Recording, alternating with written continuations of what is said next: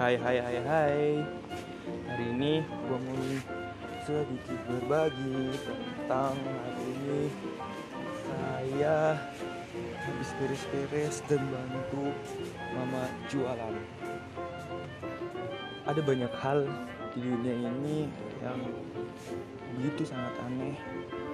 Banyak orang ingin mencoba tapi takut untuk mencoba.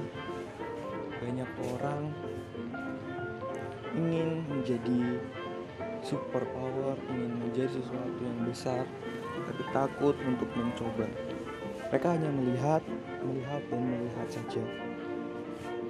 Hmm, beritahu ke yang lain, membuat story, sementara mereka belum melakukannya.